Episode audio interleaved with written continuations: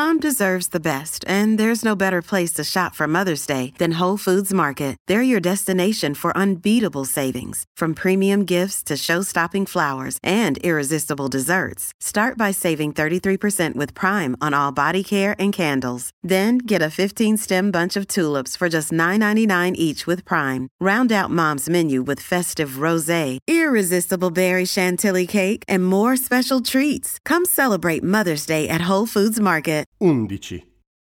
Mancava solo una bottiglia di Gavi dei Gavi sulla tavola imbandita. Bastava scendere in cantina, prenderla e tenerla in frigo fino al momento dell'arrivo degli ospiti. Pepe si superò quella sera. Era tornato in gran fretta da Torino, svegliandosi all'alba per sfruttare l'autostrada sgombra, ed era arrivato a Borgo al Mare di buon mattino. Aveva fatto un giro per i negozi ritirando e pagando la merce che aveva ordinato. Era passato in edicola per il giornale, aveva chiacchierato con ogni negoziante parlando dell'ultimo concerto, chiedendo loro come procedevano gli affari, facendosi spiegare qualche trucco dell'altrui mestiere, disquisendo sulle partite di campionato del Genoa e della Sampdoria. Tornato a casa, si era seduto in cucina, cosa che, come detto, amava fare. Si era attrezzato per il lavoro, ogni cosa al suo posto affinché iniziando a cucinare non ci fossero mancanze che rallentassero le operazioni. L'aglio già sminuzzato nella sua ciotola,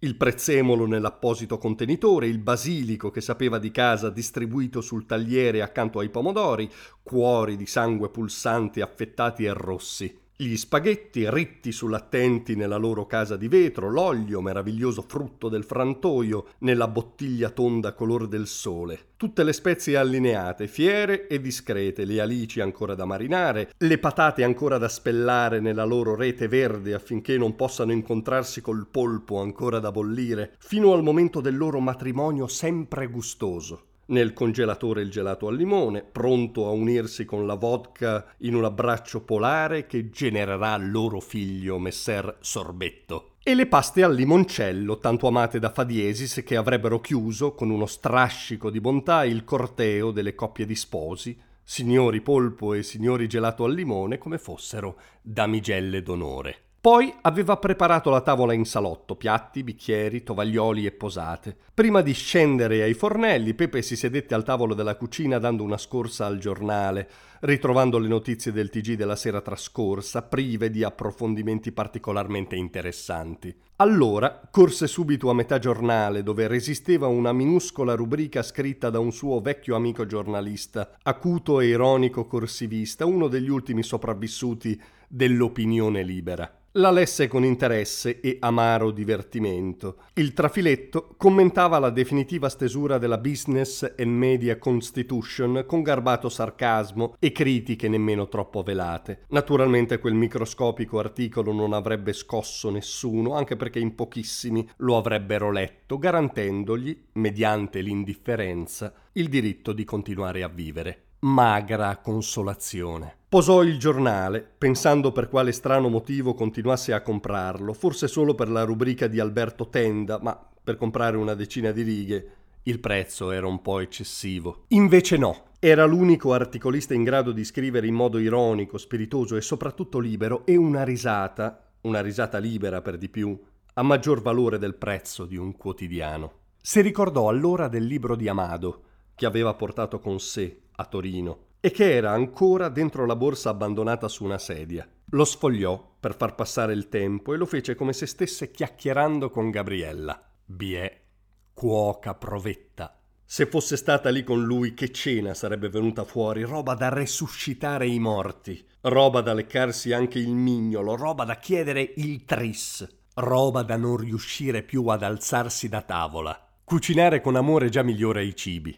Figuratevi se a cucinare sono due che amano cucinare e in più si amano tra loro. Che cena sarebbe stata!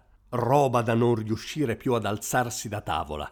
Gli amici arrivarono alla spicciolata intorno alle otto, tranne Rosetta ed Elisa che erano arrivate verso le sette per dare una mano a predisporre gli ultimi particolari. Rosetta aveva portato anche una bottiglia di moscato per il dolce, suggeritole e acquistato dalla stessa nipote in una vineria di Genova. Moscato d'Asti. Aveva anche buon gusto la nostra biologa. Una mezz'oretta più tardi si presentò Don Gigi, rigorosamente a mani vuote, ma con un abbigliamento degno della prima della scala. Da quando non porto più l'abito ho scoperto il piacere di vestirmi bene. Ti piace questo smoking? Bello, Gigi. Non è un po' aderente? No, è giusto. In realtà è un vestito da ballerino di tango. L'ho comprato la settimana scorsa, non vedo l'ora di farlo vedere a Pilar, disse avvicinandosi alle orecchie di Pepe per nascondersi da quelle sempre attente di Teresa. L'ex perpetua, mix di bigotteria e bigiotteria, quella sera, per adeguarsi all'eleganza del don, si era ricoperta di tutte le chincaglierie che possedeva. Sembrava la Madonna dell'Assunta. Poco dopo arrivò Fadiesis con Lilli, erano raggianti. La loro futura casa da sposini era quasi a posto. Proprio quel pomeriggio avevano scelto le bomboniere e finito di stilare la lista degli invitati.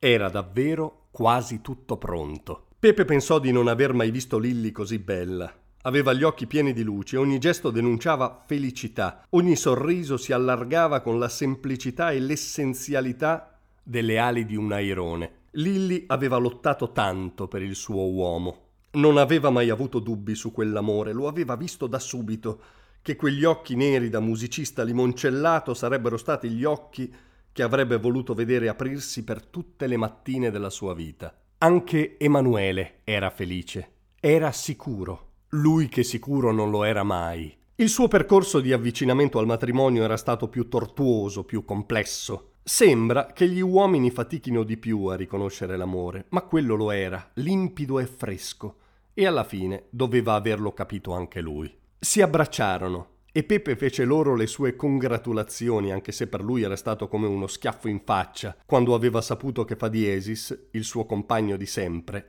si sarebbe accasato. Ora però sapeva che era la cosa migliore da fare, perché le cose che devono succedere le puoi ritardare, puoi fare finta di non vederle, puoi sognare che il tempo si fermi, ma il tempo va e quelle cose che devono succedere prima o poi accadono. E infine, con la solita decina di minuti di ritardo, arrivò anche Jack, il professionista. Pepe temeva sempre un po' il giudizio dell'amico, con lui non bastava aggiungere due sapori in più per camuffare un piatto venuto così e così, con lui non si poteva bluffare. La cena andò come meglio non avrebbe potuto, gli spaghetti allo scoglio furono un trionfo. Giacomo si alzò in piedi ad applaudire, ma Pepe non seppe se tenere in considerazione quel giudizio, visto che il cuoco era ubriaco a metà dell'antipasto. Il polpo con patate fu particolarmente apprezzato da Lilli, che ne prese due volte e doveva piacerle davvero, visto che, così piccola e magrina, aveva effettivamente poco posto in cui metterlo. Emanuele e Don Gigi apprezzarono tutto, ma loro non facevano assolutamente testo, a parte il fatto che si sbronzarono già all'aperitivo, esagerando con il prosecco. Poi avrebbero mangiato senza fiatare anche uno scarpone risalente alla seconda guerra mondiale, purché fosse ben insaporito da aglio e basilico. Rosetta riservò elogi all'uomo che sa cucinare così bene, anche se, affettuosamente, si fece scappare un paio di consigli sul dosaggio dell'olio e sul taglio da riservare alle patate. Elisa mangiò di gusto, chiacchierando amabilmente con tutti, beve anche qualche bicchiere di vino, che, non essendo abituata, si fece sentire ben presto. Verso la fine del secondo sostenne l'appartenenza dell'orca marina alla famiglia degli organismi unicellulari. Il culmine, tuttavia, lo toccò prima del dolce, quando, infliggendosi il colpo di grazia con il sorbetto alla vodka, dichiarò che il suo sogno da biologa era di trovare il mostro di Loch Ness, catturarlo e trasportarlo ad Ibiza per verificare se a contatto con un ambiente più mondano avrebbe addolcito quel terrificante carattere scorbutico che si ritrovava. A quel punto Fadiesis imbracciò la chitarra e intonò Sai cos'è l'isola di White ed Elisa valutò la possibilità di trasferire il mitologico animalone anche lì. Nel bel mezzo delle canzoni telefonò lo Piazzo, chiedendo informazioni su come stesse procedendo il lavoro. Rispose Fadiesis dicendo che stavano provando una canzone dopo l'altra. Era la verità. Verso l'una e mezza gli ospiti cominciarono ad andarsene. La prima fu Rosetta, che disse che per lei si stava facendo tardi.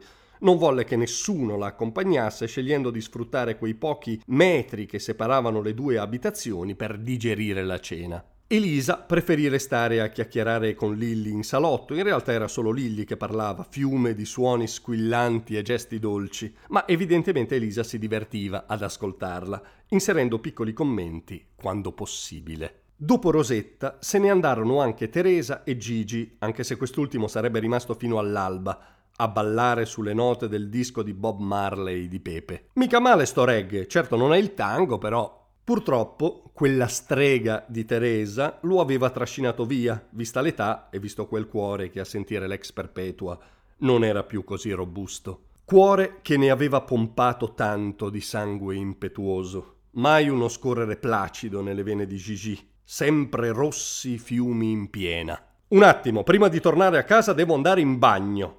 Chissà se reggerà la tazza, pensò Pepe. Pepe, dovresti però accompagnarmi, non mi reggo benissimo. Posso chiederti una cosa, Gigi? Se riesco a capire la domanda. Come mai ti sei scelto la Teresa? È così diversa da te. Ma è la mia perpetua. Dai, lo sanno tutti, non raccontarmi balle. Vabbè.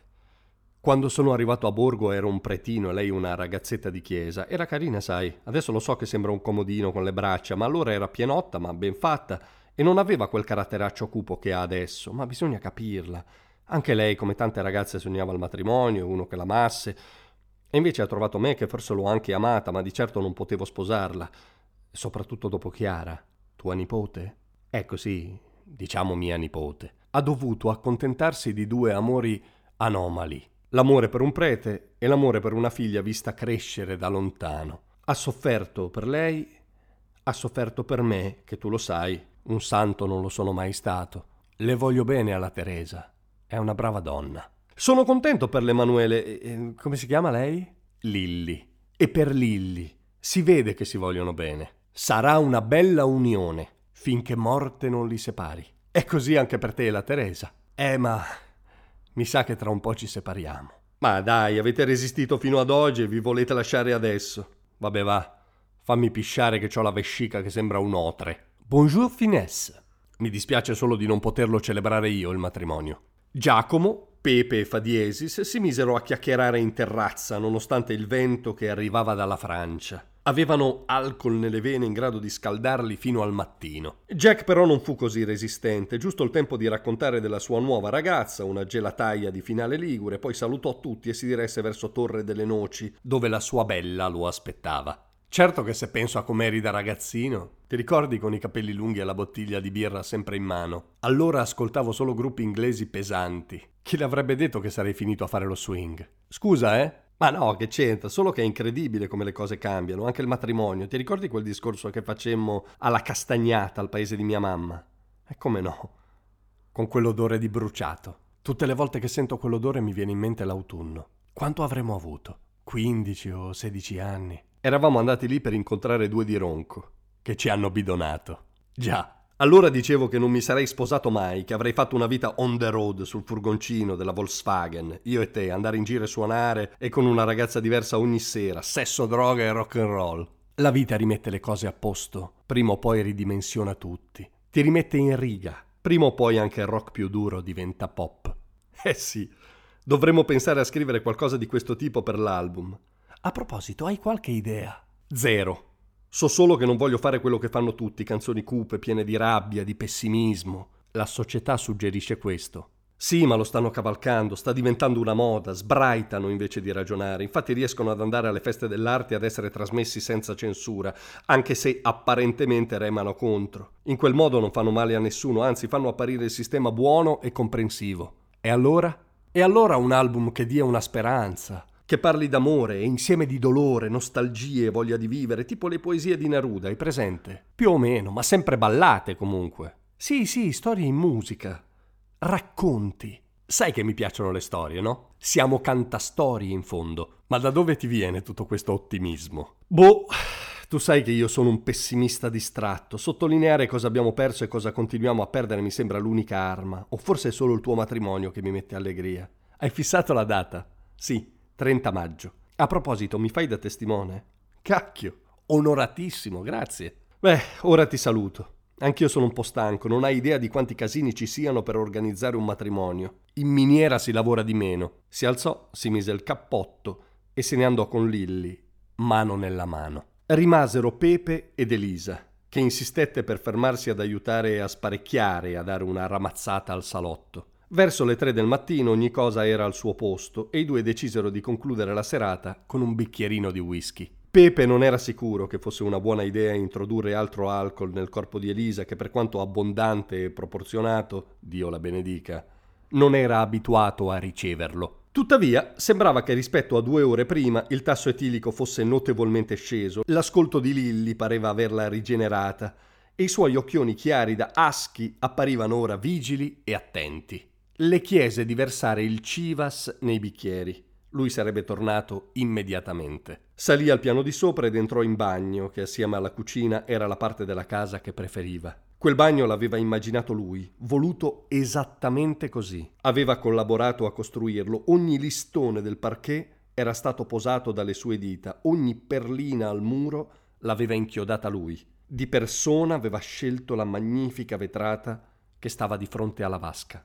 La vasca era ampia e confortevole e da là si godeva quella splendida vista sul golfo, regalata dalla grande finestra. Pepe aprì il rubinetto dell'acqua calda e dell'acqua fredda a trovare la miscela migliore. Ci voleva un po' di tempo prima che si riempisse, sarebbe stato giusto il tempo per scambiare le ultime battute con Elisa, bere il cicchetto e darle la buonanotte. I due si sedettero sul divano con lo sguardo dritto al muro e sempre al muro sembravano rivolgersi le loro frasi. Erano davvero distrutti. Persino ridere e reggere il tumbler fino alla bocca stava diventando faticoso. Che sei andato a fare su? Ho preparato la vasca, dopo voglio farmi un bagno caldo, sono frantumato. È stata una giornata lunga oggi? Sì, arrivo da Torino, ieri ho fatto il concerto, guidato, cucinato, poi la serata etilica. Ho una certa età. Ti rilassi nella vasca tu? Sì, poi dopo aver bevuto un po' mi piace ancora di più. Perché? Perché nell'acqua calda l'alcol sale e ti dà una bella sensazione di torpore. Ma dai. Sì, sì. E con la marijuana? Più o meno lo stesso, ma non ne ho qui. Ce l'ho io. Elisa estrasse dalla borsetta un piccolo contenitore di plastica trasparente, con una chiusura ad incastro contenente alcuni grammi di erbetta. Hai capito la biologa marina? Cosa vuoi? Ho provato con le alghe, ma non è la stessa cosa. E allora mi dici che l'acqua calda acutizza la sensazione. Certo, i bohemien lo facevano con l'assenzio. Affascinante. Mi piacerebbe provare a fare la bohemien, ma mia nonna in casa ha solo la doccia. Se vuoi approfittare della mia vasca, dovrebbe essere quasi pronta. Perché no? Tu ne vuoi un po'? Perché no? Elisa rollò con una certa abilità due canne grassocce e ne passò una a Pepe. Non ho l'accendino però, ce l'ho io di sopra, nello studio. Salirono di sopra e trovarono subito l'accendino nascosto sotto ad alcuni fogli, nel primo cassetto della scrivania. Andarono in bagno a controllare se l'acqua fosse arrivata al punto giusto. Pepe chiuse i rubinetti e versò alcuni aromi profumati. Prese l'accendino dalle mani di Elisa, accese quattro o cinque grosse candele di diverso colore che teneva ai bordi della vasca e spense la luce. Ecco qua. Che bello. Non hai ancora visto tutto. Si avvicinò alla tenda che copriva la vetrata e la tirò, svelando tutte le luci che disegnavano la geografia urbana di quel pezzo di costa. Alcune nuvole spinte dal vento d'oltralpe si erano fatte da parte, permettendo a poche piccole stelle di fare capolino. Ora è davvero tutto pronto. Nel dire questa frase Pepe si infilò l'accendino in tasca, vuotò l'ultimo fondo di whisky che si era portato appresso, fece scivolare la canna che teneva fra le dita nel palmo della mano e lo allungò verso Elisa a farsi consegnare l'altro spinello. Senza comprendere troppo, la biologa porse la sua sigaretta verso la mano di Pepe che a quel punto si sedette sulla soffice poltrona di cotone posta fra il lavandino e il bidet. Perché? Altrimenti dove le posi? Se le metti sul lavandino o sullo sgabello rischiano di bagnarsi. Perché dovrei posarla? Fai il bagno vestita? Pensavo di fumarla prima. No, è bello accenderla dentro la vasca e fumarla lì. Ah, ma pensavo che ce le saremmo fumate insieme. Infatti, spogliati per me. Elisa rimase un attimo perplessa, senza essere sicura di aver capito bene. Poi si aprì in un sorriso vago, dolcemente malizioso. Tutto il resto si svolse senza che si dicessero nulla. Elisa si spogliò lentamente, mentre Pepe la intuiva fra i fumi dell'acqua calda che riempivano la stanza. Le sue belle forme piene, rotonde, le gambe lunghe, le caviglie fini, il culo sodo, la pancia morbida, il seno che si riversava fuori dal reggiseno, splendida abbondanza, e il collo lungo, le spalle lisce, sulle quali cadevano i molli ricci rossi, il naso tondo grazioso, la bocca carminio, i denti bianchi e la lingua rosa. Appena fu nuda, Pepe le chiese con un gesto di entrare in vasca e si spogliò frettolosamente, senza cerimonie, perché un uomo non è capace della stessa poesia. Una donna si spoglia, un uomo si toglie i vestiti. Entrò in acqua con lei, lento, mentre già il desiderio gli confondeva i gesti. Accese le canne e ne porse una ad Elisa.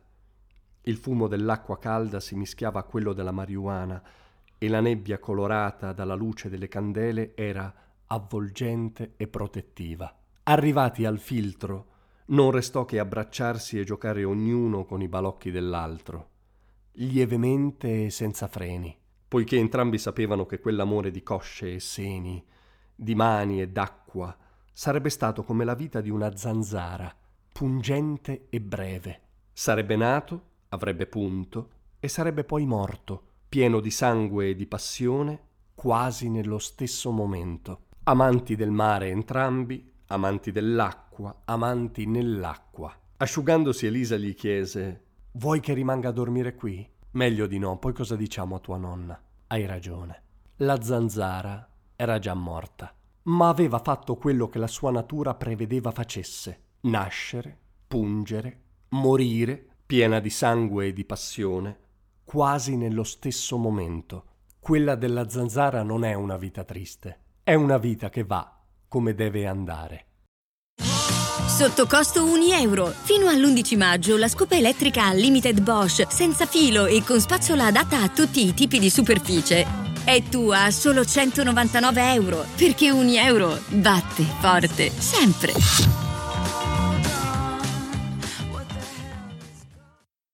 Hiring for your small business? If you're not looking for professionals on LinkedIn, you're looking in the wrong place. That's like looking for your car keys in a fish tank. LinkedIn helps you hire professionals you can't find anywhere else, even those who aren't actively searching for a new job but might be open to the perfect role. In a given month, over 70% of LinkedIn users don't even visit other leading job sites. So start looking in the right place. With LinkedIn, you can hire professionals like a professional. Post your free job on linkedin.com slash people today.